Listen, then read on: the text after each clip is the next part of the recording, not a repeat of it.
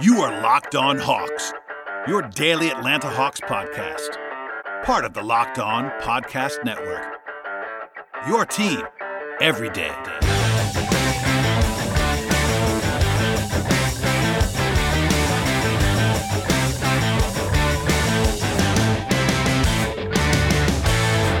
Hello, friends, and welcome to episode 564 of the Locked On Hawks podcast. I am your host, Brad Rowland. It is Wednesday night, deep into the night here, and joining me for part two of a three part series, the great Jeff Siegel. What's up, man? I am fantastic. For those who listened to our last one, I had just gotten an injection in my elbow and it really hurt. And now the injection is settled in and it feels great. And so I am very happy with that uh, particular choice to shoot my arm up with whatever they put in the needle. Yeah, so people, uh, I think, probably reacted to your, uh, I guess, non normal greeting last time, and this is not normal in the other direction, more positive. So, yeah, sets the tone not, for what should be an uh, interesting podcast. not usually very positive, but I uh, feel feel good today, and my my elbow feels good, and everything else is good, and playoffs are on, and everything is uh, hunky dory and we're right in your wheelhouse because you are on the west coast and it's 11.30 eastern but it's like right in prime time for you so you should be feeling good. I'll be the one that's trying to fight through it here and a nice flip from the normal when you're recording at like i don't know 4.30 or something for me. So um if you missed the, the first podcast that we, that we just alluded to that was basically we're going to be doing a three part series to review the roster from this last year and look ahead a little bit as well. Broke it down into three i guess non-traditional um, groups, I suppose. The first one was the older guys on the roster. That was Vince Carter, Kent Bazemore, Dewayne Dedmon, and Miles Plumlee. Uh, and this particular podcast that you're about to listen to right now is the young veterans, uh, the guys who are not rookies that are a little bit younger, and then we're going to save the rookies for the last one of these three. So the guys, we'll, the guys we'll be talking about on this particular podcast are Alex Poythress, Jeff's favorite player in the league, Justin Anderson, my favorite player in the league, um, Alex Len, DeAndre Bembry, Taurean Prince, and John Collins. So um, big picture, we talked a little bit about the big picture last time on the on the podcast, just the overall tenor of the team. I don't think we have to go too deep into like a, oh, it was a good season for the Hawks stuff because we've done that a little bit. So let's just dive in. Um, Alex Poythress was the guy who played the least out of these guys, and you actually wrote a a, a good uh, player breakdown of him because he's of course your guy on PeachtreeHoops.com that went up I guess last week or so. He's interesting because he's, he was on a two way contract and actually was never converted. We kind of assumed he was going to be converted, but by the time he got injured at the end, they didn't have to do that. So he actually is still on a two way contract, and that kind of makes it intriguing for the future. So on the court first. What you see from Poythress, and kind of what is he for people that don't really uh, have the same level of familiarity with him? Uh, I mean, I think he's still, I mean, even though he's a little bit older, he's still sort of a work in progress in terms of like what he's going to be, like where you would sort of put him as sort of in the league as an NBA player. Like he's still, he's got so little experience that it's still sort of malleable as to what he could become. He's not, he's not somebody you would want, you know, the ball in their hands too much, but like as a wing, He's got some athleticism. He's a pretty decent defender. He gives a lot of effort, and if he can make shots and if he can make you know catch and shoot threes, pretty much, he's going to be you know an NBA player. And I feel like that's uh, that's what they expected out of him coming into the year. He didn't play as much as uh, probably they would have liked, but I you know because of all the uh, the injury issues that he had this year, and and the fact that you know once Collins came back in the uh, you know in the later part of November there wasn't really a place for Poythress in the rotation at that point, so he played a little bit in Erie, and then uh, and then obviously got hurt, and so that was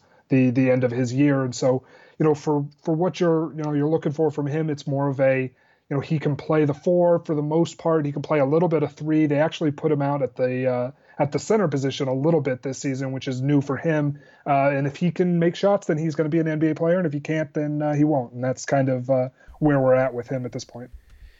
Yeah, that's a good succinct way to put it. I think he's not that young. He'll be 26 in September. That's not crazy old either, but as someone who's sort of still bouncing around, that's not exactly where you normally find um, you know, where teams are normally looking for their future facing young project kind of guys. Um, he probably needs to be more of a solid option. You know, the two way contract situation is one that I'm going to ask you to explain to people because that is a situation where, you know, he finishes the year on a two way contract. The Hawks can pretty easily bring him back if they'd like to do that. Um, it's just whether they want to do that or not, given his age and given the, the projection of him moving forward. I, I personally would have no problem with that because I think he is, you know, a better than a normal, uh, uh, better than an average outcome for a two way player. I think is Alex Alex Poythress, but I, I, know that I'm a little bit higher on him than, than, the consensus, and obviously you are even higher on him than I am. So maybe we're wrong about this. But what do you make of that, and kind of explain to people what that looks like moving forward? Because he isn't technically under contract right now for next year, but it wouldn't be tough for them to bring him back. Yeah, so two way contracts are, are kind of weird once once the player finishes that two way contract. So he is going to be a restricted free agent this summer, assuming that they give him a qualifying offer. But it's not like Justin Anderson, a guy we're going to talk about in a second, where his qualifying offer doesn't cost them anything. His qual a, a two-way qualifying offer is literally just another two-way contract. There's no extra guarantee. There's no any you know. There's really no no, no anything. He if they are willing to give him fifty thousand dollars, which in the grand scheme of uh, you know 110 million dollar payroll is not very much they're they're going to have him back on a uh, or at least on that qualifying offer, and then they have restricted rights depending on how it how it works out. We saw this with uh, Tyrone Wallace out of the Los Angeles Clippers last year. He was a bigger part of their team than Poythress was in his in his first two way year, but he they gave him that that qualifying offer and just let him figure it out. But teams aren't necessarily going to you know go out of their way to sign Alex Poythress because any reasonable deal is probably going to get matched, and any reasonable deal is probably going to be a minimum contract. So it's almost definitely going to get matched because it doesn't really, you know, it, it still doesn't cost uh, cost the Hawks too much financial flexibility. So it's it's a it's a tough spot for for those guys. I mean, you know, two way restricted free agency in general is incredibly unfair to the restricted free agents. Usually, and we'll talk about this with Anderson. Usually, the qualifying offer is at least something that the player can fall back on and say, okay, well, at least if I didn't get anything else I wanted in free agency, at least I have this. You know, for Anderson, it's three point six million dollars for next season.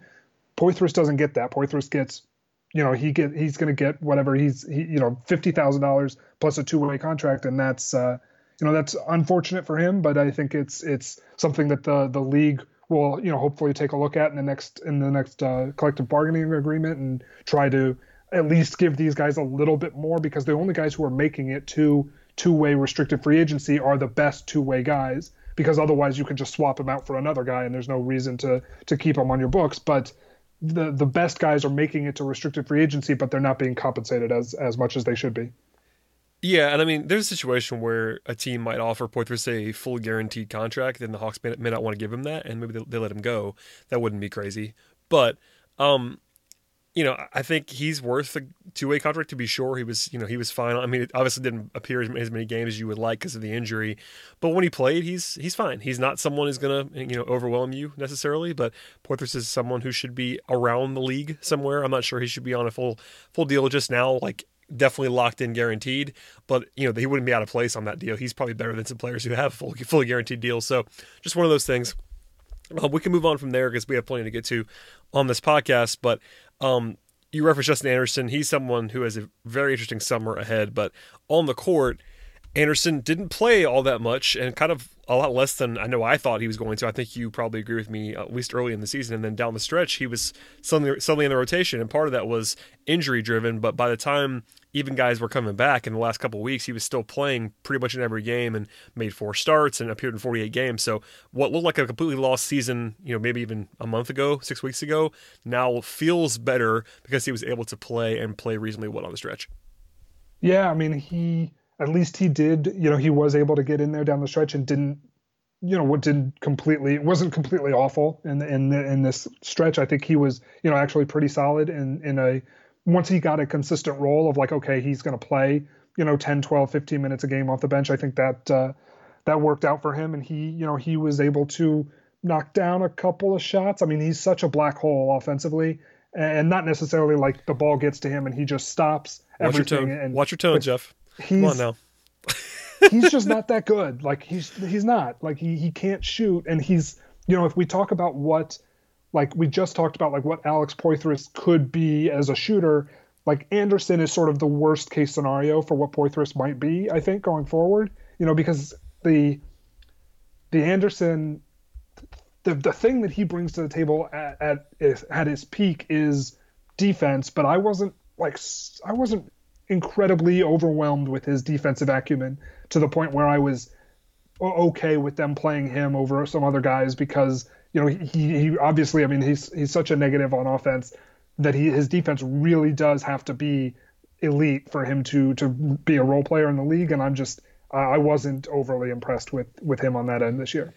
Yeah, I think actually his defense was not as good as I thought it was going to be when he was finally playing more. Um, I'm not really sure why that would have been. He's still he's not a problem on that end of the floor, but not not a super duper strength in the way that I kind of thought he would be. You know, looking at his career numbers for Anderson, he's been reasonably efficient. You know, 53% true shooting for his career, about a 13 PER. That's not bad, but when you factor in his very low usage most of the time, it's not um, an overwhelming package. And I know people know that I love him, and it's kind of I'm just being funny with Jeff earlier on Anderson. I definitely think he's not a good offensive player. Um, that's something that I'm not even um, I'm not delusional about that. I promise. Um, I think he has a place in the NBA, and I think um, the way that he's kind of been treated, not not by the team necessarily, but like by the I don't know. The media is the wrong word. Like fan base, like feels like people think think he's like 30 years old, and he's not. He's 25, but he, he sort of turned into this like sage veteran presence for the Hawks this year. Not quite like Vince, but he was kind of referred to in some ways as like this behind the scenes leader type, um, mentor type, and it's like he's 25. He's just finishing his, his rookie contract after being a first round pick, so he's uh younger than people think he is. Would be my only point there, but yeah, I, I mean, he's not someone who should be getting a, a big contract or anything like that. I do think that he's an NBA player that should be in the NBA next season, full stop. Whereas I'm less convinced of that with Poythress. I think he's a better player than Poythress, but I, I do think they're closer than it may seem which is interesting in a lot of ways. Um, and we talked about this a second ago with Anderson, but his qualifying offer is probably more than he is worth. So that's a situation where the Hawks probably can't offer it because if, if they do, he's going to take it. At least he should take it. And that kind of puts him in a weird spot because if, if that offer gets declined, he hits the market again. And I think he'll get a contract somewhere, but it's not like he's, he's going to land in a pile of money either. Yeah, I mean, 3.6 million would be twice as much as he probably is going to get on the on the open market. His his minimum is going to be you know roughly 1.6 million, 1.7 million, somewhere in through there. You know, I think that's that's what he's looking at. You know, after a year where he barely played, fewer than 500 minutes, didn't you know wasn't unbelievably great in those minutes. You know, 52% true shooting uh, in uh, just for this year. Obviously, he was a little bit better throughout his you know his entire career to this point He is worth a minimum contract. Like he's worth a fully guaranteed minimum contract in a way that Poythress might not be, just because he hasn't proven it quite as much as Anderson has. Also, Anderson being just like one of the great human beings in the league helps a lot. The fact that he's younger also helps. You know, he's he's somebody who, you know, as you ask around at at exit interviews in terms of just what did you you know for the for the rookies for the younger guys you ask them what they got out of being next to Vince and being next to Bazemore and talking to those guys, talking to those veterans, all of them would just bring up Justin Anderson, like not prompted, not like what do you think of Justin Anderson's leadership or what did you, you know, how did you connect with Justin Justin Anderson? They would just be they just spouted his his name, uh, you know, sort of off the cuff, and so you know you can tell that he had a you know had a an outsized influence on uh, on some of the younger guys, and that that matters. I mean, if you're gonna, you know, take a, you know, you're gonna give a minimum contract to a 15th guy, you know, having him be a, a, great human being is is going to be very important. You know, he's going to play a lot in practice. He's going to be around the team a ton as a as a minimum guy. He's going to, you know, help drive that culture of, you know, accountability and, and practices and stuff like that. And he, I think Anderson does that, and so that's where, you know, it's not necessarily where a lot of his value lies, but there's, I think if he were if he had a different personality, I think there would be questions as to whether he's, you know, really a, a, minimum guy or more on the fringes of the league altogether. But just as a as a as a human being, I think you would want to have this guy around. And there are worse ways you can spend your 15th roster spot than on a on a great guy who's going to, you know, push your guys defensively in in practice and really be, you know, and, and be somebody who's fine with a a you know 14th or 15th man role on a team. Yeah, I think he wants to play more, but he's also someone that would obviously handle it very well if he wasn't playing like he did this year. Um, you mentioned this before; it's worth repeating once, one more time. Is that the swing skill for Anderson is his shooting? You know, he's a career thirty percent three point shooter. You know, for all of the things that I think he does pretty well, that's it's kind of untenable unless you're just an absolutely ridiculous defender. Um, which he, you know, he's good on defense, but just not. He's not Tony Allen. He's not prime Tony Allen. So he's got to make more shots to be um, the guy that I think he could be if he made more shots. Um, there's some offensive talent. You've seen him uh, a little bit. He had he had one big game down the stretch where he kind of had it cooking off the dribble a little bit, which is kind of strange. But he, uh, you know, he was more of an offensive player uh, in some ways in college, so maybe that's still in there buried away. And I think one path that could be explored for Anderson is playing more at the four. Um, that's something the Hawks didn't do a ton with him, but they did a little bit at times. And we, you and I, even I think on this podcast before the season started, talked about him and sort of the Vince Carter role of that, like you know, maybe third string power forward type, but sort of a different look kind of thing. They didn't really do that a lot, but because of his bulk and his heft, he could be more of that like combo forward type, and that would help to mitigate the shooting issues a little bit if he could stick there. Yeah, I mean, I I, I expected him with Omari Spellman being a, a, huge question mark coming into the season. Of course, I expected Anderson to be the backup the backup four, you know, pretty much from from the get go. And you know, obviously Vince, we as we talked about on the last show, and as I've sort of written about throughout the year, Vince has blown me away with the fact you know how much he's been able to actually give them on the court as a, a positive a positive influence on the court and off the court, but really, you know, the fact that Vince was able to play at a role player level, he beat out Anderson for those minutes, and and there's you know I can't you can't look at that and be, and think that Anderson deserved those minutes over Vince. He you know Vince beat him out for those minutes, and you know I guess we we expected more out of Anderson you know this year. I think his you know his shooting being the swing skill is is obviously the the biggest thing for him offensively, but you know from from where he is now as a as from in with his reputation what it is as a non-shooter he's going to have to be a 35% three-point shooter on pretty decent volume for a couple years before teams are really guarding him guarding him out there. And i think that's that's almost more impactful than what he actually shoots is that the fact that nobody guards him and nobody really respects the the fact that he has any offensive game Yep, that's a big uh, thing that a lot of guys face. It's not a, a situation that's uh, unique to Justin Anderson, but that's probably enough on him. Only you and I could talk about um, Anderson and, and Poythress for 17 minutes, I think, of this podcast to this point. We have four guys remaining, Jeff, but before we get to those guys, I want to take a minute to remind everybody to subscribe to this podcast. Um, you get a lot of content, hopefully, um, over the next couple of months. Uh, we're not we're not going to fade away at all after the season ends. Of course, it's pretty much over now for the Hawks. Um, and you know, plenty to go get to between draft workouts and the draft is coming, the lottery, free agency. Jeff is a cap expert. He'll be joining me regularly as usual to talk about all kinds of different things, and then we'll of course ramp back up for next season. So, so please subscribe to this podcast, Apple Podcast, Himalaya, Spotify, Stitcher. TuneIn Radio, Overcast, all those places. And we'll be back again in just a few seconds with more from Jeff Siegel. All right, guys, we're back. And uh, former players to get to, Jeff. Can, we do this in the next hour? Uh, that, that remains to be seen. Um, let's go to Alex Len, who you know, it was kind of a big story down the stretch because he had the monster game where, you know, his career highs a couple times down the stretch and was playing a ton of minutes because when Dedmon was out, he became the full time starter. And Len is, you know, the first guy we talked to him about on this podcast that's under contract for next season at a, you know, a pretty reasonable number. He had a sort of a breakout in some ways. We, I know I liked that deal when it happened, but people thought it was an overpay in some circles. I sort of understood that. He was very good, by far the best season of his career. So, with that as the backdrop here, what did you see from Alex Len?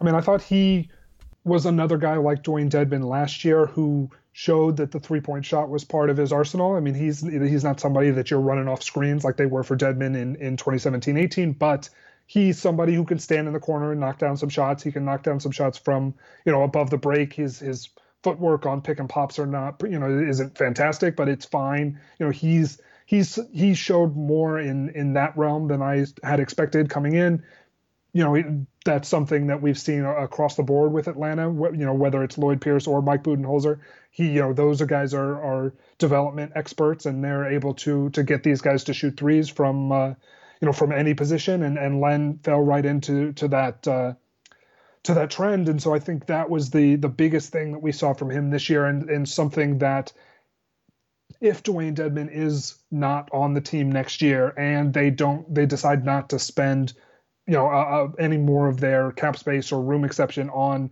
bringing in another center, Len can at least fill in yeah, maybe 60% of what Dedmon was. You know, he's not as versatile defensively. He's a little bit bigger, not quite as not quite as quick on the perimeter, not quite as you know, he doesn't have the good the the footwork that Dewayne Dedmon has, and he doesn't necessarily have all of the three point shooting that Dedmon has, but he can do, you know, he can protect the rim a little bit, he can rebound a little bit, he can get in on the offensive glass pretty well, and he can make standstill spot up threes. And so I think that's, you know, I think he, as a theory of how he fits next to John Collins, it it sort of makes sense. It's not as great as as Dedmon would be, but uh, it's not. It wouldn't be the end of the world if he went into the season as the uh, as the starting center next year. Yeah, I think you know that isn't an optimal outcome, but I do think that Len wouldn't be a, terrible choice as a starting center. I think he's a high end backup with what he did this year, and that's a very solid player. You know, he's still pretty young. That was why I liked the deal in the first place. Is that he was just twenty. This, is, this was his year. Um, I guess you know, age twenty five season he was efficient. He was uh, the shooting was sort of a revelation in some ways. I, I agree with you that he's not the uh, he doesn't it doesn't have the same utility that Dedmon has as a shooter. But by the end, he was not shy. He was getting them up. He was uh, taking advantage of the fact that he was at a had sort of a, an improvingly quick trigger. It was like getting it off quickly, being more confident, being more aggressive, and they definitely coached that into him as well. They wanted him to shoot the ball from three point range, and at the end of the year, I think he shot what thirty six percent from three. That's pretty solid on reasonable like uh, on reasonable volume. Like you know more than two hundred attempts. After I think he attempted like a total of like twenty or twenty five before the season started. So. Uh, that that uptick was impressive. The one thing that I wanted to circle um, numbers wise is that his rebounding was actually a career worst this year, which is something to monitor because he's getting a little bit older. You know, I'm not going to panic about that because he's still a solid rebounder in my opinion, but it was a uh, pretty pretty severe drop off from where he was in Phoenix as a defensive rebounder. Um, part of that might, might have been scheme stuff. I'm, I'm not smart enough to know that necessarily, and didn't I won't, I won't I won't claim to watch all of his Phoenix time, but that's something that I think if I had to pick one area where he actually didn't meet my expectations, it was probably as a rebounder because everything else he he probably exceeded them, especially the shooting, of course. But you know, as a rim protector, he's pretty solid. His uh, he's just a massive human being. I think people don't really realize how big he is. He's a legit like seven two kind of guy. He's really big, um, which is helpful around the rim. Um, you're definitely right that he's not as good in space as Dedmon is, and as a result of that, him and Collins isn't the greatest pairing in the world but they did make it work, uh, especially down the stretch when Len, Len, was playing a lot. And I think in general, he was worth his contract this year and probably even a little bit more than that. So, uh, you know, sign me up for the Alex Len experience for another year. But if you if you have something to look at in a more you know I guess inqu- inquisitive light, it might be his rebounding for me. Yeah, I think the I'm not. I, I again, I, I don't know exactly what uh, what changed between his Phoenix days and his Atlanta days. It might have uh, it, it might have something to do with the with the scheme in Phoenix versus the scheme in Atlanta. It might have something to do with playing with John Collins, who who swallows up a lot of rebounds. You know, guys like that who on the on the Hawks were were the Hawks were more egalitarian in their defensive rebounding, I think, across the board, uh, especially on the on the defensive end. I think they were it was more of a box out and whoever can get it, just get it. It's more of a team rebounding experience than it was uh, in Phoenix, where Len was, you know, you know Len is always going to be the biggest guy on the floor for his team, but I think he played a more traditional center role, much closer to the basket defensively, and was you know charged with getting a lot of those defensive rebounds. Whereas in Atlanta, it feels like he was a little bit more of part of the uh, team rebounding scheme that sort of spread the spread the defensive rebounds out across uh, across all five guys, or at least across you know the the three front court players. And I think the the one thing with Len in terms of going into next season as a starting center, if he's I think a lot of whether he can be a starting center or not might not have as much to do with him as it does with a guy like John Collins, who, if John can play center going into next year, if he can really play like basically if if if Collins can play the Derrick Favors role as the starting power forward and the backup center, that would save the Hawks like ten million dollars in terms of having to go out and spend on a starting center, yeah. and that would be that would be something where Len can come in and he can basically start the games with Collins at the four, and then you, you yank Len, you know, relatively early in the first quarter, and Collins plays the five for the rest of the quarter, and then Len comes in and essentially plays like the backup center minutes, but he's still the starter, if that makes sense. And you don't close with him as at the starting spot, but it means that Collins is going to have to be able to play like 24 minutes a, a game at starting center and the other 24 minutes goes to Alex Len, and and then Collins, of course, plays you know eight to ten minutes as the uh, as the power forward next to next to Len, so that Collins can have his his regular allotment of of minutes based on you know how good he is and how important he is to the team. But that requires Collins to be able to hold up half the game at center, including closing second and fourth quarters and and playing in the the most important moments of the game. And so that's going to be up to Collins whether he can do that or not. I think that would be something that if they can know going into free agency, and they're going to get back into the gym uh, for workouts on May 6th, is what Lloyd Pierce said. So they're going to have almost two months of, of workouts with the team of, of you know all the guys, including I believe even the guys who are coming up on free agents free agency like Anderson and Dedmon and, and Vince Carter, and and I think that's where if the team can see that Collins is making some strides and they believe in him as somebody who can play center for half the game, then you don't really need another center on the roster because you have Alex Len, you have Omari Spellman in a, a, sort of a break in case of emergency guy. You have Miles Plumlee, who we talked about last time as somebody who wants to play more next year and hopefully will be healthier and, and can give them minutes at the, at the five spot as well. So I think that's where Len's starting role might come from is the fact that he doesn't he can be the starter, you know, sort of ostensibly, but really be more of the backup behind Collins as they split the center minutes. And then you you know th- that's ten million dollars they don't have to spend on either Dewayne Dedmon or a, another starting center. Yeah, it's interesting thought experiment. I mean, if I had to bet, I would certainly imagine that the Hawks are going to have another guy, whether it be Dedmon or a free agent or a rookie. They'll probably have someone just because that's just kind of the, their mo- their modus operandi right now. Um, I don't think that they are willing to let Collins play that much at center. I am very much um, still in the camp that he should be tried there a little bit more. I'm not in the. Uh, there's a group that's like given up on that entirely, and I am not in that group. I think I have softened a little bit on thinking that he just is a center, and that's that's, that's kind of where I was a year ago. I think that isn't that that's probably that ship is kind of sailed. I'm not sure he's ever going to just be a primary center at this point in time, which is okay. But you know, to the point of Len, I think they will do something else. You know, I'm not um, opposed to what you're saying there, but I think with the way that they have treated Collins. They have referenced him as someone who could play both spots, but unless they just have you know incredible foul trouble or weirdness, Collins has maybe played you know five minutes a game, seven minutes a game at center. And granted, they have two guys, but even down the stretch when they didn't have guys available, Collins was playing you know maybe maybe a stint or two at center. He was never playing that much, and I think they don't just. I think they're not really ready for him to do that. Maybe that'll change in the future, but you know, Len is someone who again, you know, just posted career bests in his you know three point shooting, obviously, but even um, you know career career low turnover percentage. Like he was much much better in that in that way. His usage was was, way up, which is kind of surprising. Like he, he had a career high usage, which is kind of surprising again, given the way that the Hawks were sort of building their team. So a guy who's maturing still and is still pretty young, even when, when even when he was signed they definitely looked at that as a future facing move. It was a multi year contract for a reason, and I think they'll probably put even more on his plate this year if he can stay healthy. So, all that to say, it wouldn't surprise either of us if he's the starting center. Um, I would probably bet on him not being the starting center if I had to pick one or the other, just as a projection. That's not sourced, but just knowing sort of how the team operates. But it wouldn't surprise us then, given that you know coming into last season he was like considered to be a big time bust. Um, you know, I understand that because he was a top five pick, and you know, if you just think top five pick, he's not been that kind of player. But he's a pretty solid NBA rotation player right now, which is kind of all he needed to be in Atlanta. Yeah, I mean, it's it's still even as as well as he played for for the Hawks this year, it's still a bust because he was the number five pick and he's not, you know, yeah, even really I mean. a, a starting level player.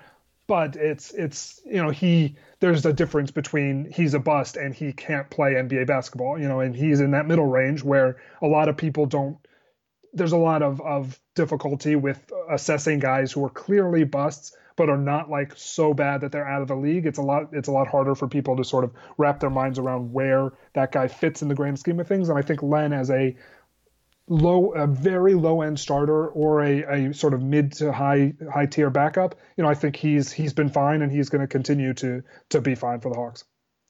Yeah for sure. And uh, that's probably enough on alex. For now we'll come back to him because he's one of the guys that we actually know will be around after this season. Um, okay let's go to deandre bembry who had a really interesting season because he was famously you know not able to play for, for a variety of injury reasons and obviously just being a young guy at different points. But then he turns around and plays all 82 games. He was the only player on the roster that appeared in all 82 games. Trae Young probably would have done that if they had not rested him, of course, in the last week of the season. But um, in the record books, 82 games Bembry, he's the only one that did that. So um, that was kind of the big picture story. It was just like this is a guy who might even who there was like some talk about his option not being picked up before the season, and then he turns into an every single game rotation player for this Hawks team. Now there are still strengths and weaknesses with Bembry that are very sharp, but you know on the positive side, just at the outset here, the durability and just kind of proving that he's an NBA player was nice to see.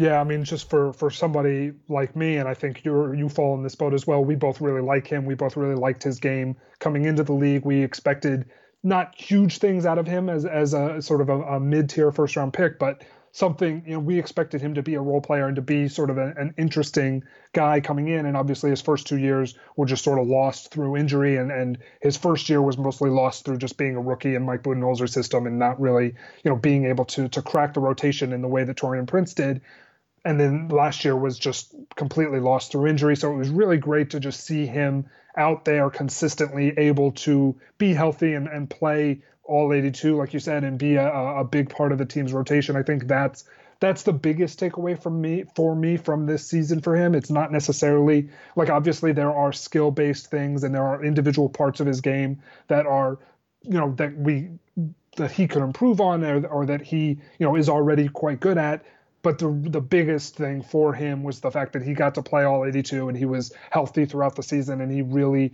established himself as not not a fringe guy and and and more of a guy who really does you know belong at the NBA level. Yeah, I mean, now that we've sort of established that, we could drill down a little bit on his actual play because you know he's it's still sort of a similar story in some ways of what you know he can do and what he can't do. The big glaring weakness of his game is that he can't shoot still. Uh, 29% from three this year on, um, you know, not incredibly high volume, but 173 attempts. It's just not really coming around. You know, there were moments where it looked better, but that's the swing skill for him. It kind of always was. He turns the ball over too much as well. That's something that we talked about quite a bit early on in the year when everyone on the team was turning the ball over, and he was a big part of that.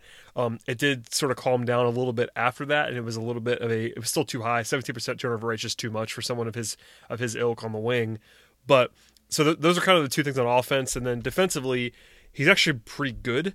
Um, I think better than advertised coming into the league. He's a he's a really good athlete, which I think, I think people, people don't really realize about Bembry because he was he came in as an older guy from a relatively smaller program in St. Joe's. People just kind of assume that he's this like really you know crafty guy, like, but he's really a good athlete. Like, he's not an elite athlete, but you could see him on the upper floor. He kind of turns it on a little bit, and uh, defensively, that sort of plays up a little bit. He's really good on the perimeter, especially when guarding, um, when defending guards. He has some size issues, and I think that's something that probably caps his ceiling a little bit defensively. Like if you if you play him against a big physical, you know, legitimate six eight six nine small forward type, he isn't the greatest against those guys.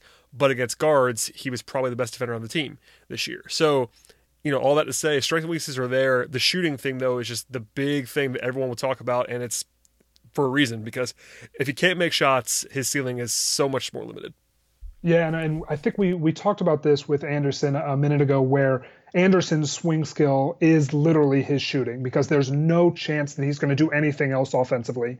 That Anderson really has to shoot to be a rotational NBA player. Bembry I'm not 100% convinced that if the three never comes around, that he can't still be an NBA player, but the turnovers then have to to be better. So yeah, for sure. I mean, that's that's the thing with him. Like we've we've now seen him be, you know, he's he's on he's on a pretty bad basketball team, but he is not an embarrassing NBA rotation player right now without the shot. So it's not a situation where he can't function. And even coming into the league, that was a situation where people thought Anderson was going to be able to shoot because he shot it well in college.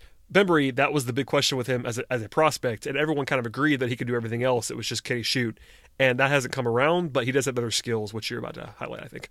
Yeah, I mean, I think the the biggest, I think the the most surprising thing from early in the season, and and I was around the team a little bit in the like the very first few home games of of the year, is that Lloyd Pierce would harp on the fact that Bembry was the only guy on the team who didn't need a screen to get to the rim, and he could just get past anybody and he was and, and that showed up throughout the season over and over and obviously the turnovers were there and he's a good passer when the ball gets to where it's supposed to go. Like he has some highlight passes that you go, oh, okay, this guy is is a, a, secondary creator, and then he's got turnovers that are like, okay, this guy should never pass the ball because he just you know can't hit can't hit the right guy. So it's he's got some turnover issues. I think the you, he can get away with having one of the shot or the turnovers be a weakness. He can't get away with both of them being a weakness if he's going to be, you know, a high-end rotation player long term. He can't turn the ball over 17% of the time and shoot 29% from 3. One of those two things has to give.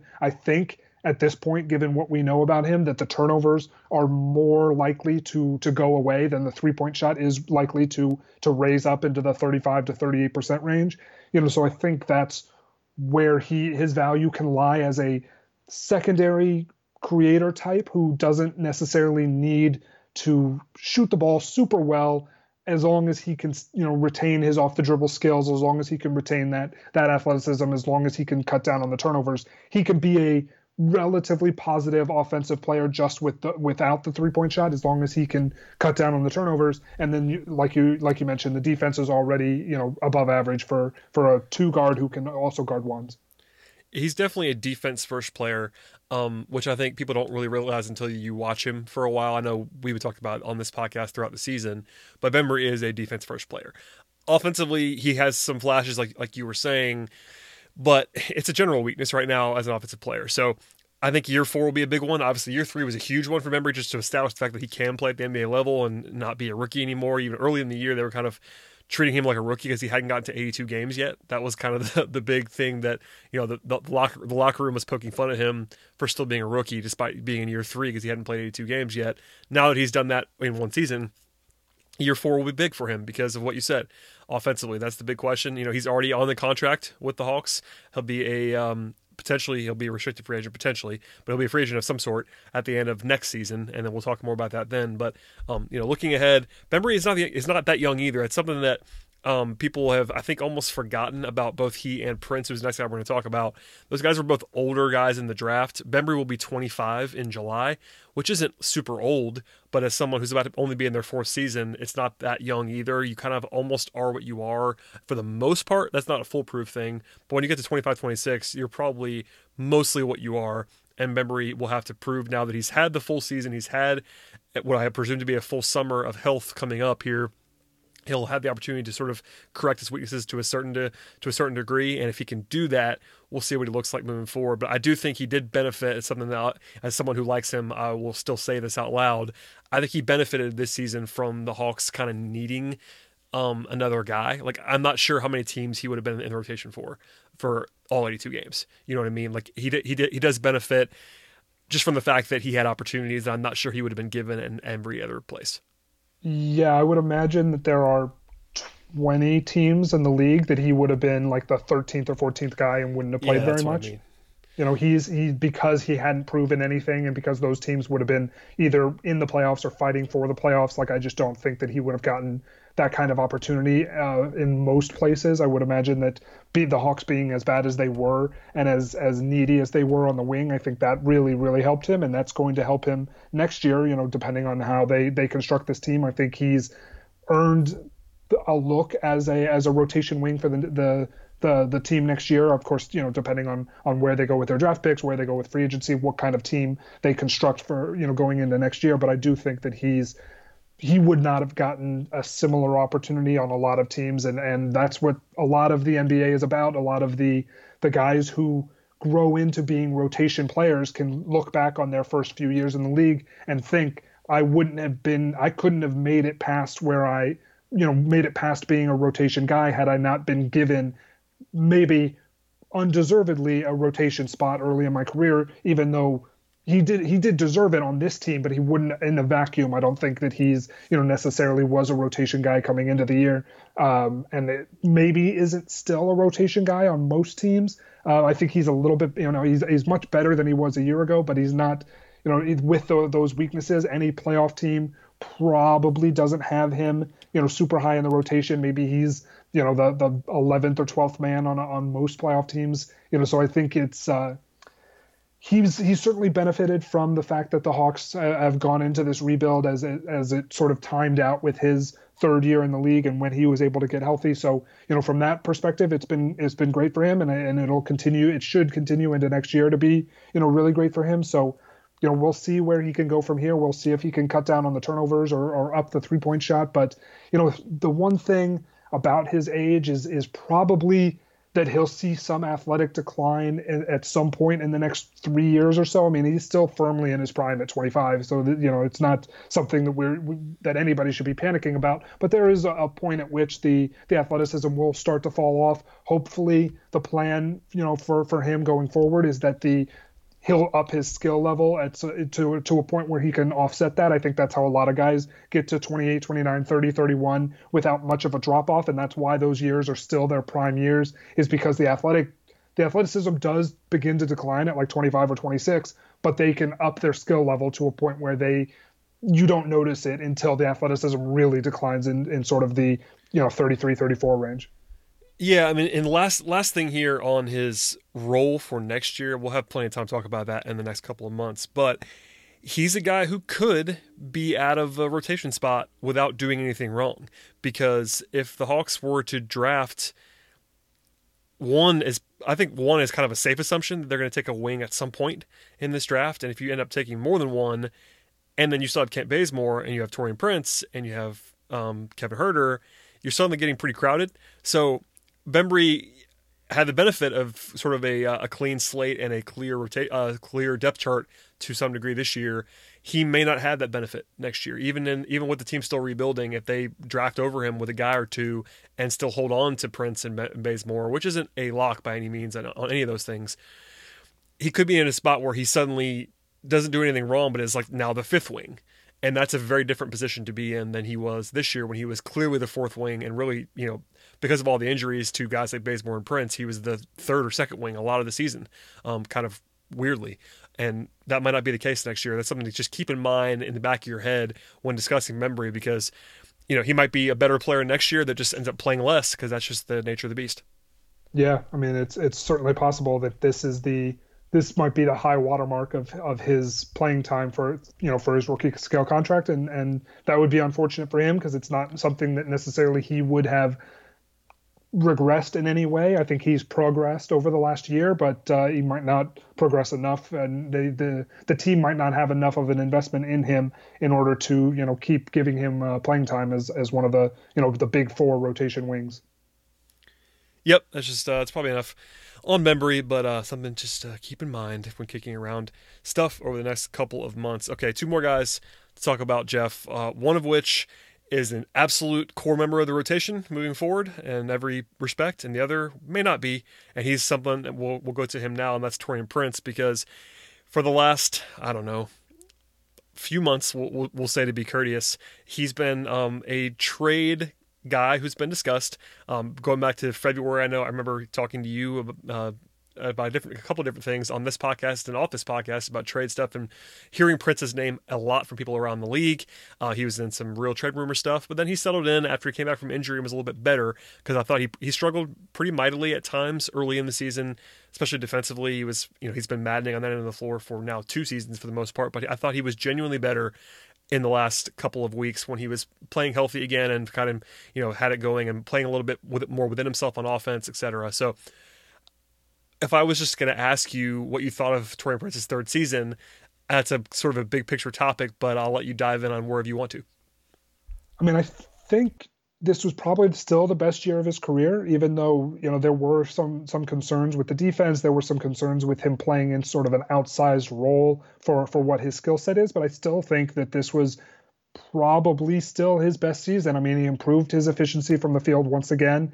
Um, you know, when he was on the court with Trae Young, he provided a, a really, you know, he's he's I mean, he was the team's best shooter by numbers in the regular season. He's probably the team's, you know, maybe third or fourth best shooter overall. You know, when you when you take into consideration that Trae has sort of come on over the last few months of the year, and that Kevin Huerter's very good, and Vince Carter's also in that conversation. But you know, Prince is still a very you know high 30s, low 40s three point shooter, and he's going to remain you know in that that stead for for quite a few years now. And so I think that's where he he continued to solidify himself as an elite three point shooter. Maybe not an elite three point shooter, but just in that tier right below elite, like well above average, but not necessarily like a you know JJ Redick type of, of shooter. But he was able to, you know, they were able to pull, you know, run him off screens, and and he was a he had a lot of gravity as a spot up threat, and I think he's he's somebody that teams really do have to worry about from beyond the arc, and that's just as important as whether he makes his shots at this point. Like he's the fact that teams respect him means that he's having an effect on every single possession that he's on the floor, whether he touches the ball, whether he shoots the ball or not. Just being out there creates space for everybody else. And so I think that's you know that's why three point shooting is so important in this day and age and that's why we talk about it so much with wings and and with perimeter guys is like if you can't shoot then teams don't have to guard you. And that's basically them playing five on four elsewhere. And so if you're DeAndre Bembry and you can do some things with the ball in your hands that's fine because they still at least have to guard you when you have the ball. And when you're Justin Anderson they don't have to guard you at all. And that's that's where it becomes a problem for you offensively. Prince doesn't have those problems because he's got a lot of gravity as a three point shooter. So that's something that that matters for him. And i think that's the biggest thing for him offensively. That's the biggest positive for him uh, you know i think at this point and so you know whether the defense comes around is an open question i don't think I, I wasn't as impressed. I don't think with his last, you know, the last few weeks of the season from him. You know, I think just the the overall picture is still very negative for him on that end. Um, it's a low bar to clear, by the way. Just, just, just so, just so I can say that out loud. It wasn't as if he was good. He, I thought he was better, and that that isn't the same thing. yeah, but, I mean, uh, I think if he was like the fifth per, in the fifth percentile of wings across the league in in you know the first six months of the or the first maybe four months of the season, maybe the last two months he was in like the twenty fifth percentile. So like he improved, but it wasn't like a good thing. Like it wasn't it, it was a, good thing that he improved, but it was not a he was not good on that end. He was not even below no. average. He was worse than that. So like that's going to have to turn around at some point, like or else he's going to be more of a, a specialist, more of a ninth man rather than being a you know third or fourth man, you know, on a team. And he that's the difference between being paid five million and being paid like 18 million.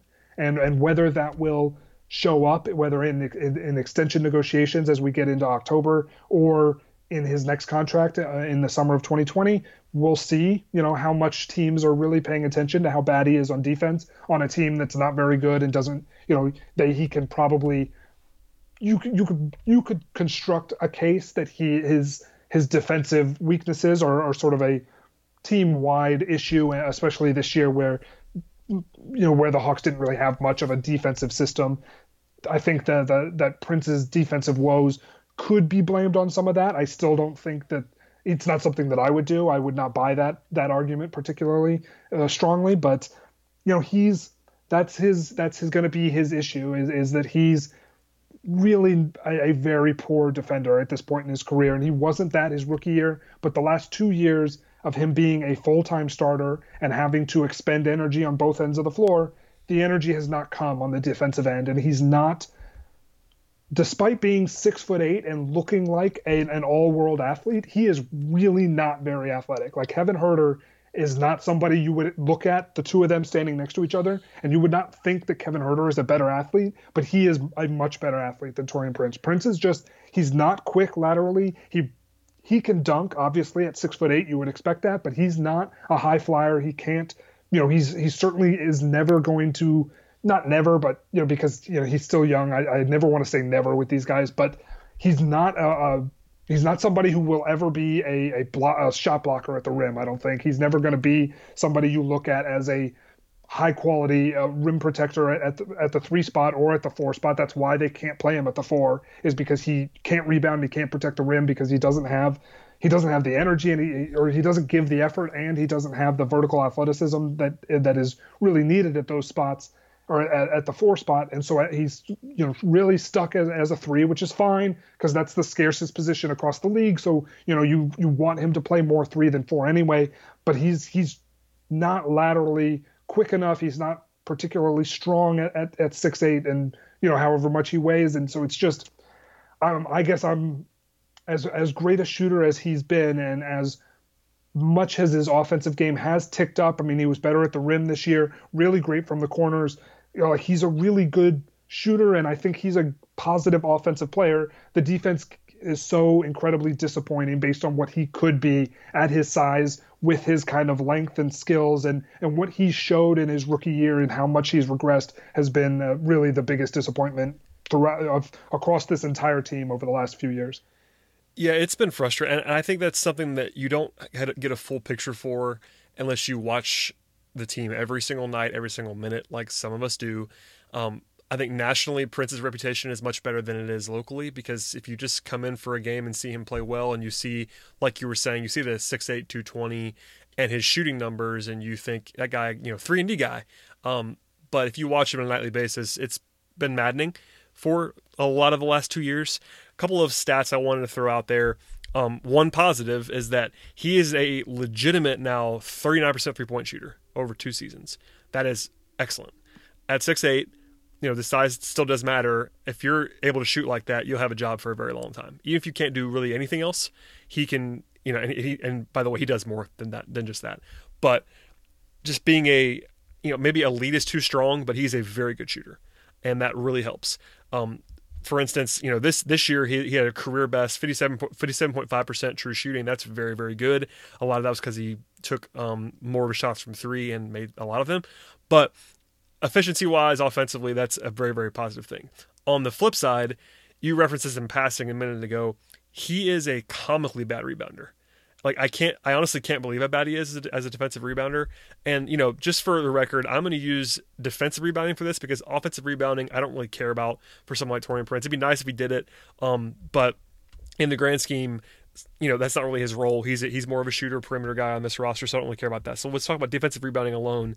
He had the same defensive rebound rate this season as Jaylen Adams. Yep.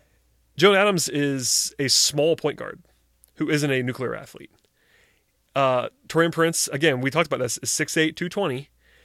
The only guys that he had a better rebound rates this this year um, than is, are Kevin Huerter, who is a rookie who is not strong just yet. I agree with you that he's a better athlete than Prince, but it's just not. He does not play with a ton of force. Trae Young and Jeremy Lin. Everybody else um, and that includes guys who were smaller than Prince, Tyler Dorsey, Kent Bazemore. Um, Bembry had a you know much much better six percentage points better defensive rebound rate than Taurean Prince, and Bembry is probably two inches shorter and thirty pounds lighter. Um, it's just it's absolutely inexplicable that he can't rebound, um, and I think that's a there are very few things in the NBA that are you know uh, energy based and effort based. I think that is one of those, especially when you're his size. Um, that is something that will just drive you crazy. Is that he just does not rebound the basketball. Uh, so that's just a couple things that I wanted to, uh, wanted to throw out there. We talked about his defense quite a bit. Looking ahead a little bit with Prince, he's uh, just like Bembry, a little bit older. He's uh, he'll be 25 and sorry, he already, he already turned 25. He's 25 in March. So next year will be his 25 season. He'll turn 26 before the end of his fourth season in the NBA. He's under contract for next year. What are you looking for from Taurean Prince? I mean, defensively, it's clear that we want him to improve, but you know, beyond that, is there an offensive point of emphasis for you that you want to see differently from him? Because the shooting is there, but is it just shot selection? Is it just kind of playing within himself more? Because his usage rate actually went down this year, and it went even down even lower than that when he came back from the injury, and that resulted in an efficiency uptick. So maybe that's working out for him and um, being just a more of a pure supporting piece. Something that I've always wanted him wanted to see him do because I think that's part of the reason why the fan base got a little bit out of whack with Prince was that he was playing as this primary guy last year in March and April when teams were not really trying, and he was putting up 20, 20 point games but in reality, we saw this year that he's just not that he's not going to be that kind of guy. He's definitely more of a supporting piece, and maybe just that reality setting in for him might be helpful in its own right. Yeah, I mean, I think that from an offensive perspective, and of course, defense, we we just we just uh, talked all about it. Like he has to improve on that end. it is what it is at this point. On the offensive end, he's you know he's an elite, he's a sub elite shooter, not a super elite shooter, but a very good shooter and that's what he needs to focus on. I think that's what he needs to be. He's he's the fact that he shoots as much as he does, and the fact that he's not necessarily a particularly good playmaker for his teammates, the fact that his turnover rate is as high as it is, is almost as astronomically bad and, and confusing as his defensive rebounding rate.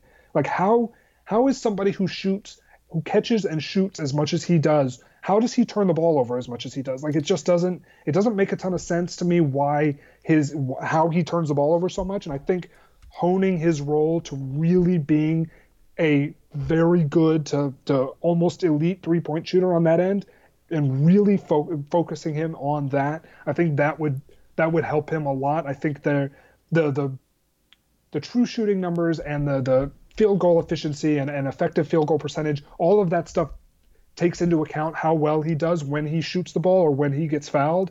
But it every time he turns the ball over, of course, that's basically like shooting zero percent from the floor, and he turns the ball over a lot, and that's a problem. And I think that's that's where I would go from, you know, for his his offensive game going forward is that he maybe he he maybe needs to play within himself a little bit more and not necessarily try to put the ball on the floor and, and make something happen for himself or his teammates as much as if the shot's not open and he can't pump and, and take one dribble and, and get something or pump take one you know take two dribbles and get to the rim maybe he needs to sort of back off on, on all the you know I, some of the isolation, some of the the running a pick and roll stuff like that that just really hasn't uh, has not worked for him so far.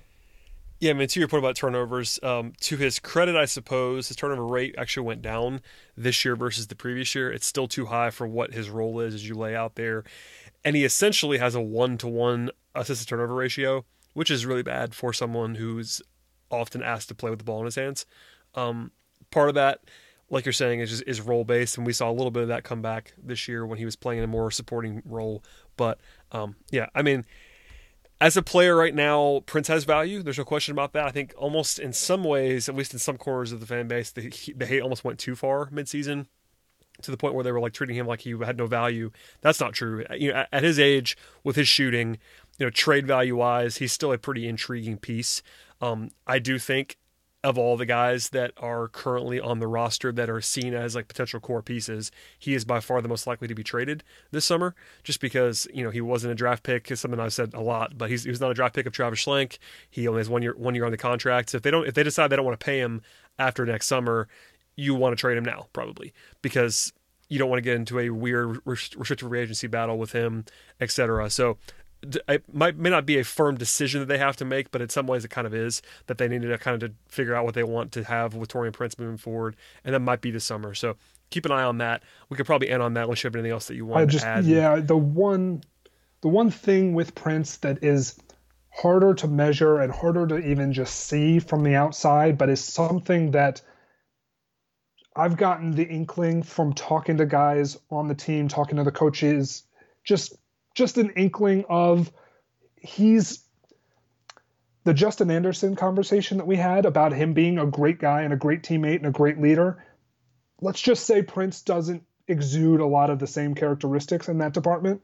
Uh, you know, it's not something that necessarily has to be taken into consideration. There are plenty of people who are not particularly great you know people to be around who are very good basketball players. It's not something that would would change my mind about paying him or, or about keeping him around long term, but it is something to keep in mind as as we move forward that he's people don't rant and rave about him, and there are some whispers that he's maybe not uh, not the greatest guy. Yeah, I mean, I don't, you know, I, I try to keep all the stuff that I hear um, out there and stuff that I hear enough that I could pass along. You know, he, I, I, would say that I echo the sentiment that he, you don't hear these same rave reviews, but at the same time, that that does not mean that it's necessarily a bad thing. It's just that you don't hear it. Um, so anyway, we could probably leave that there for now. Um, and move on to the final guy, and that's John Collins. Um, Collins obviously had a fantastic season. Um, no one would argue that. Um, he was very, very good people. I don't. I don't think he's going to win, but you know the Hawks are putting out this um, campaign for him for most most improved player. He'll get votes in that category, I would imagine. For me, I don't like to vote for second year. We'll vote for. Uh, I don't like to endorse second year players. I, I don't have a vote, um, especially guys who had big time minutes jumps and that kind of facilitates, facilitates production jumps. He was definitely better this season. He definitely did improve.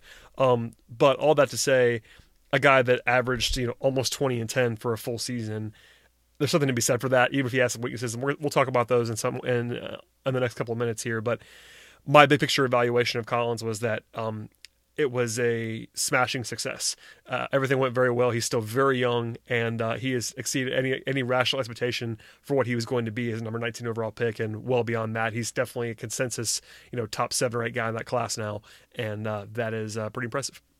Yeah, I mean, I think he's this was not a a most improved kind of year because he played pretty well last year, but it's it's you know he's the most improved guy on the team. You know, I think by a mile. Where you know he really did. This was a a true breakout year for him, and not necessarily just because he got a bunch of extra minutes and because he was able to up his per game numbers, but like his you know his usage and efficiency both went up. He cut down on his turnovers. He's he improved in a bunch of different areas, and I think that's where you know that's where I think that that's why this was more of a breakout year for him than it would be for another guy who just got more minutes and more touches. He really you know was able to you know add a lot to his game. He is now a you know 36 37% three point shooter. Most of that is based on being very good from the corners not as much above the break. You know famously he's the worst guy in the league with at least 50 attempts from the top of the key. That that top of the key pick and pop three was not very good for him this season. I think it was a below 20% like it's really bad but he can shoot from the corners you know at, at whatever it was 38 to 40% he can make the above the break three on the wings you know at maybe 34 to 35% going forward. The pick and pop three at the top is going to be you know something that he can work on as he goes forward but we weren't really thinking of him as a, as a three point shooter coming out of last season and now we're talking about him like a 35 36% three point shooter and that's where you know, we had this conversation in the Alex Len section about whether Collins can play the five long term, and the the point the the the discussion around him having to play the five had more to do with the fact that he was a rim runner on both ends. And he was somebody who wasn't able to play on the perimeter very much offensively. So you almost wanted to play him at center so that he could so that you could spread the floor around him. And that's still going to be a, a, thing that matters. But he's also able to spread the floor around somebody else who's a rim running center if need be. And so that's that provides more value for him at the four. The fact that he's, you know, the next step for him, and, and Lloyd Pierce talked about this, the fact that the, the, the next step for him is being able to facilitate from the elbows, being able to to to handle the ball. I mean, Blake Griffin is somebody who comes to mind as as a, a long term comparison for Collins, sort of at his ceiling offensively, as somebody you know. Blake was basically the, the point guard for for the Detroit Pistons these this year whether Collins can get there is is obviously a, a, very open question, but the fact that it's even an open question is not just a an open and shut question. We're not talking about Alex Len being a, being a, a point forward. You know, we are, but we are talking about it with with John Collins, and I think that's you know the fact that he's in these conversations as an elite offensive power forward is is has been such a, a huge breakout for them and for him this year. Yeah, offensively, he basically improved in every single category this year. Um, his shooting improved by leaps and bounds. Um, his assist rate went up. His turnover rate went down. Um, more usage um, with increased efficiency is obviously pretty impressive. Um, you know his facilitator, his facilita- facilitation as like a short roll guy, he flashed he's flashed that flashed that a little bit. Um, you know, rebounding wise, he's very good, of course, especially at a power forward spot. So you can't argue with really anything offensively right now. You know, the one thing that then you mentioned it was the top of the key shooting, but you know his pick and roll chemistry with Trae Young has been outstanding. We'll save we'll save all the Trae stuff for the next podcast. But you know, a guy who averaged 20 and 10 playing 30 minutes a game um, is you know kind of speaks for itself in a lot of ways. So you know, offensively, not too much to be negative about at all. Obviously, he was he was awesome. Um, the other end of the floor is more of a mixed bag, and I know you and I have, you and I have talked about that quite a bit on this podcast, and I've kind of gotten famous for it, at least um, in some circles for being a little bit pessimistic about Collins, and I think he's definitely proven us wrong on the offensive end. And I think as an overall prospect, he is better now than we thought he was going to be as a collective. Um, at least on from what we said publicly a year ago or even six months ago. But defensively is where the issues are still pronounced in some ways. He was better down the stretch, I think markedly so. But but prior to that, it was kind of a struggle. You wrote about it um, in depth midseason and this is just one thing. Uh, it goes far beyond this, but you know his block and steal rates were way down this year, and that's the stuff that casual fans can even notice because that's what you see in a box score as a defensive player, and they kind of just went away altogether. They came back at the end of the year, which was encouraging, but where are you at with Collins defensively now versus you know two months ago, and then compare that to where he needs to be in the future? I think he's he improved a ton over the last like six weeks of the season. Coming out of the All Star break, all of a sudden, some of the the defensive rotations that he would just completely miss in the in the first part of the season, all of a sudden he was kind of there, and he was jumping with verticality, and he was using his vertical athleticism, which is out of this world, to contest at the rim. And he's not super long and he's not super tall as a as a rim protecting, you know, rotating power forward. But because he can just jump out of the gym, he can get his hands to as high as they need to be and as high as most, you know, rotating you know, power forwards can be.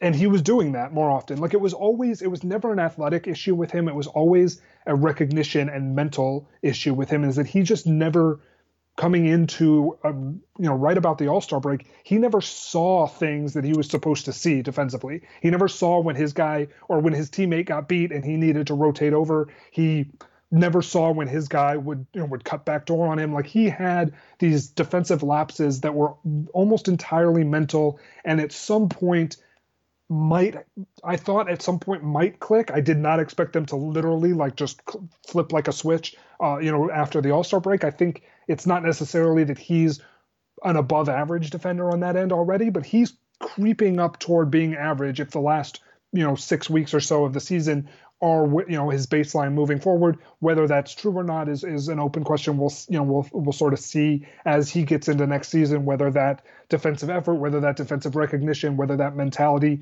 remains going into the year, or whether it sort of wanes and this was sort of a more of a blip than than a, a new baseline going forward. But it was it was the first time in his career that he had shown any level of any any baseline that was above being very bad on that end of the floor. And it was so that was the the biggest positive for him, you know, going into next year and coming out of this season was that he showed at least some willingness to or not just some willingness to improve, but some actual improvements on the floor with his recognition, with his mentality, with his effort level, with just everything across the board was was better in those last six weeks. And I think that's where that's where he's you know, that's almost just as important an improvement as everything else that he did. You know, it's it's probably not as important because if he's this kind of elite offensive power forward, then it doesn't totally matter what he does on defense.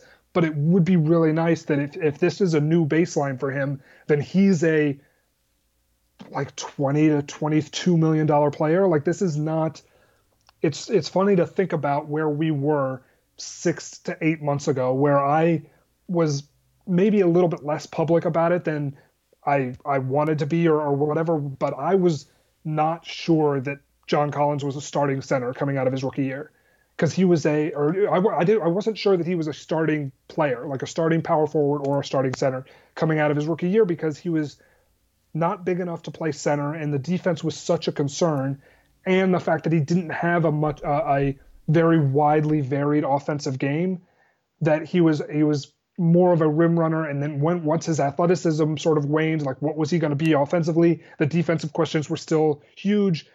And then all of a sudden this season, he's really become much more of an all around player offensively. The, the, the facilitation is still the the next step for him offensively, but that being the next step, like after that, what would you look at offensively? There's not a whole lot left. If he becomes I mean, not even a Blake Griffin level facilitator, but if he's able to facilitate from the elbows and make, you know, smart backdoor passes, be, you know, be a DH, be a DHO guy from the elbows, you know, take his guy off the dribble, run some four five pick and roll or some like four one pick and roll with Trae Young, stuff like that.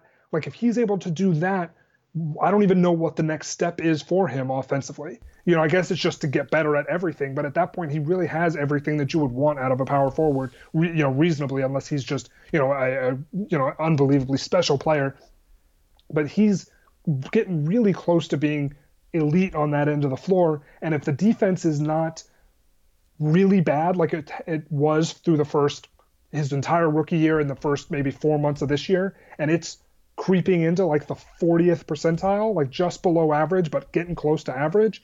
And then he makes another leap on that, going, you know, coming down the stretch next year, and all of a sudden he's the you know at the 60th percentile of, of power forwards defensively. And he's rotating over you know more consistently. And he's getting vertical. And he's you know blocking shots. And he's still rebounding well. And you know all of this it was it was just such an incredibly positive experience. It was such an incredibly positive year just watching him take all of the things that I was like oh I don't think he can do that and just like doing them and obviously the offensive stuff was so was so much more pronounced, and he just really is very good on that end of the floor already. This, you know, as as a second year player, the defense turned around really just in the last six weeks. We're not sure whether that's a blip or a new baseline, but if it's a new baseline, like we're really we're talking about one of the better power forwards in the league. I think.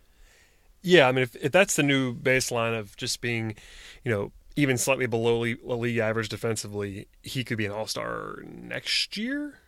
Yeah. Like I, I'm not sure that. I mean, I'm not projecting that per se, but again, he, he averaged 20 and 10 playing 30 minutes a game this season on a team that was playing fast.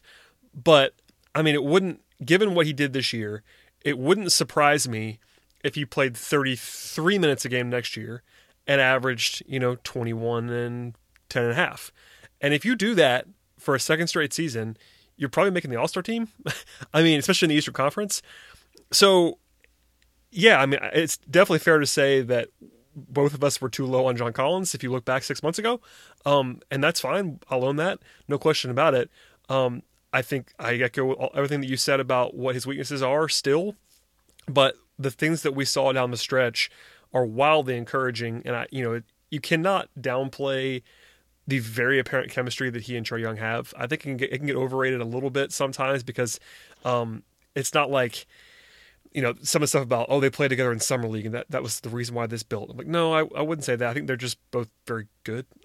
uh, Trae Young is an excellent pick and roll operator, and John Collins is a f- fantastic pick and roll finisher. So you throw, throw, throw those those two things together, and the fact that they seem to be pretty close off the court and they're young, um, it's it's a fun story and they're awesome to watch. So there's there's all of that, but yeah, I mean, you see, even when Young's off the court, you see it with Collins. Like he is someone who showed a more mature offensive game in a lot of different ways, and that's super encouraging for the future. You know, I think that, and this is not this is not the spot for it right now, but there's still a an interesting debate and one that I, I find a lot of intrigue in about what you want to pair Collins with in the front court in the future, um, the kind of player that you want next to him long term. And again, we'll say that for later, but as just the individual that he is, someone with you know excellent power forward size, decent enough center size if you wanted to play him there, and a, and a varied skill set and a, a, lot of athleticism and skill. You know, it's obviously a heist of a draft pick. We, we, knew we knew that long a long time ago, but he's just an awesome building block at this point in time, which is uh, it's fun, man. I mean, I still think Trae Young's probably a better pro- is a, is a better prospect, but that's not a slight of John Collins. Like they have two they have two very very very good prospects, and then we can get into Huerter and all that stuff for the next podcast. But at the very least, they have two you know borderline star level prospects already, and those guys obviously have much more to uh, grow beyond that. Yeah, and I think the, the the question at the top with him whether he is the better prospect than than Trae Young. I mean, it, it probably not. Like I guess if you looked at ceiling, like even if John Collins' ultimate ceiling as the best player he could possibly be is Blake Griffin, but a little bit better defensively. Yeah, I think Young's is higher still. Young's, I mean, Young's true true ceiling is unbelievably high. Like really, I mean, if we're really talking about like his 100th percentile outcome, it's it's Steve Nash probably. It's like probably better than Steve Nash. Well, you know what I mean, I though. Like, I mean, I mean, yeah. I'm more, I'm, I'm more talking about like the guy who like could flash and be the MVP of the league. Yes, which like Steve Nash a two-time MVP and a first ballot Hall of Famer. Right. And, I mean, and, and, again, that's and, that's that's the hundred percent outcome. But sure, it's, one that exists. Something we would ever expect. It's just correct. If we're talking about, you know, hundred hundredth percentile ceilings for both guys, Collins is like, mm, you know, perennial second team All NBA forward. Maybe a, a, handful of first teams, a handful of third teams, but he's a, he's a you know the fourth to sixth best power forward or fourth to sixth best overall forward in the league. Whereas yep. like the hundredth percent outcome for Trae Young is like the best point guard in the league and maybe a multi-time MVP and a first ballot Hall of Famer. Obviously, neither one of these things are things that we're uh, expecting him to, to be, and so right. you know we're you know people you know hopefully don't take that out of context but like those are the, the the ceilings for those two guys and i think because trae's ceiling is so much higher he's got to be the the better prospect at this point. The fact that he's younger the fact that he went just just one year of college the fact that he's got the the extra year of of growth ahead of him that collins doesn't have because this is you know collins second season whereas this was trae's rookie year. Like that's where i would have you know that's why i would have young ahead of collins in the the the pecking order, the the likely outcomes or the, the the floors of where these guys are. I mean, Collins already has a better floor than Young, as you would expect, because he's had two years in the league. And so, what you know, if you were to, I guess the the expected outcomes or the the the EV on on these guys, that would be a more interesting discussion because of where Collins sort of already is and where Young would still need to get to in order to be a better player than Collins, I think, at this point. So, you know, that would be a more interesting discussion. But I do think that, uh, you know, from an overall perspective, I would rather have Young going forward because of the extra year on his rookie scale contract and because of how much value he can bring at the point guard position, which is very much an offensively focused position. Yeah, I mean, it doesn't matter, obviously, in the grand scheme, because, you know, that's just one of those fun debates that we can get into at another time. But, yeah, these guys are fun uh, together. And just to put a put a uh, a point on Collins, he you know year three is coming, and I would believe almost anything. So you know that's a pretty fun place to be in, and I do think that you will see. This is a this is a prediction, but I think you will see some people that are doing like preseason All Star predictions put John Collins on there, and I won't be able to argue against that. Like given what he was able to do this year, like I kind of pushed it off when people were talking about him as an all star this year because he got the late start. He just didn't have the track record and didn't have the amount of games and playing time against the guys he, he was competing against. But if you if you give him a healthy season where he's coming into camp and playing all the way through with no major injury, it no longer is crazy in any way, shape, or form. And given that he'll only be 22 next year, that's a pretty awesome place to be. Yeah, you know, it's it would not surprise me that if he played the first 50 games of the year that he that we'll see him in, in mid February at the at the All Star game. Pretty crazy, uh, given where we were even even a year ago. But uh, there we are, Jeff. That's uh, plenty on these guys. We're an hour 15 in because that's what you and I do. But um, please plug yourself, and we are going to have another one of these podcasts coming up very soon on the rookies. Probably not till next week for a post time on that one because it's uh, we're getting into Thursday here, and um, these are very long podcasts. So I want you guys to have a chance to listen to them. But Jeff, please plug yourself and anything you got going on because I know you are everywhere and anywhere. Yeah, you can uh, you can follow me on Twitter at GG Siegel. That's where everything gets posted. I'm doing all playoff coverage pretty much right now. I'm going to have you know more draft stuff as we get into the draft on Peachtree Hoops, but for the most part right now it's all playoffs. Uh, pretty much across the board. I'm doing uh, two columns a week for the Basketball Writers, which is a new venture that I'm I'm a part of. I'm doing a column every other week for Dime Magazine Uproxx, where I, I share a space with you as well. Um, I've got every other week over at Blazers Edge as well. And as the Blazers continue to light the Oklahoma City Thunder on fire, that's interesting. I've got a, I'm literally going to write one right after we we do this. That'll post on Thursday along with this podcast. So uh, you, you, can look for that. Uh, of course, I run earlybirdrights.com, which is the premier source of salary cap information. I hope uh, a lot of people Agreed. really enjoy the the salary cap stuff, and and I'll have more as we get into free agency on both players and teams as in terms of looking toward uh, the the future for for building these teams out in the the summer of 2019 so that uh, you can look for my 30 teams in 30 days columns to start running on June 1st on uh, earlybirdrights.com. Meanwhile, on Early Bird Rights, I'm doing all sorts of playoff breakdowns, stuff like that. I, I took a, a very deep dive into Utah's defense uh, after game one that proved incredibly untrue in game two, where they got blown out yet again, and they didn't do anything of what I asked them to do, which I don't know why Quin Snyder didn't call me, but he didn't. And uh, he uh, decided to play the same defense, and Donovan Mitchell was terrible. And all defensively, he's a good offensive player, but Donovan Mitchell has been very, very bad defensively in, in this series. And they're down 2-0 and don't look particularly in it. But if you want to read about what my ideas were for Utah's defense, that's up there. Uh, I've written, you know, uh, numerous other things, and then I think the last place that I haven't talked about is Forbes, Forbes.com. Um, you can find some more salary-focused things over there. I, I wrote about Demarcus Cousins and what his future looks like for for them. either yesterday or the day before. And so uh, you can find all of this stuff on Twitter. You know, I think the the the best place to follow me is there because that's where everything gets posted and and it's a, a it's a it's a better place to to find all of the the various places that I work. Yeah, you're all over the place, and that's uh, it's it's a fun life that we lead, and you are even in more places than I am, which is saying something. So uh, please follow Jeff. Jeff will be back um, in the near future to do another podcast, and uh, he is, I am very confident, the most frequent guest on this podcast overall. I'm not sure. I have to go back and check out how many episodes Jeff's been on, but it's the most of anyone besides me. So thank you for joining me as always, my friend, and we'll do it again very soon. Thanks for having me. As for everybody else, please subscribe to this podcast, we'll be back again in the very near future. So uh, stay tuned for that.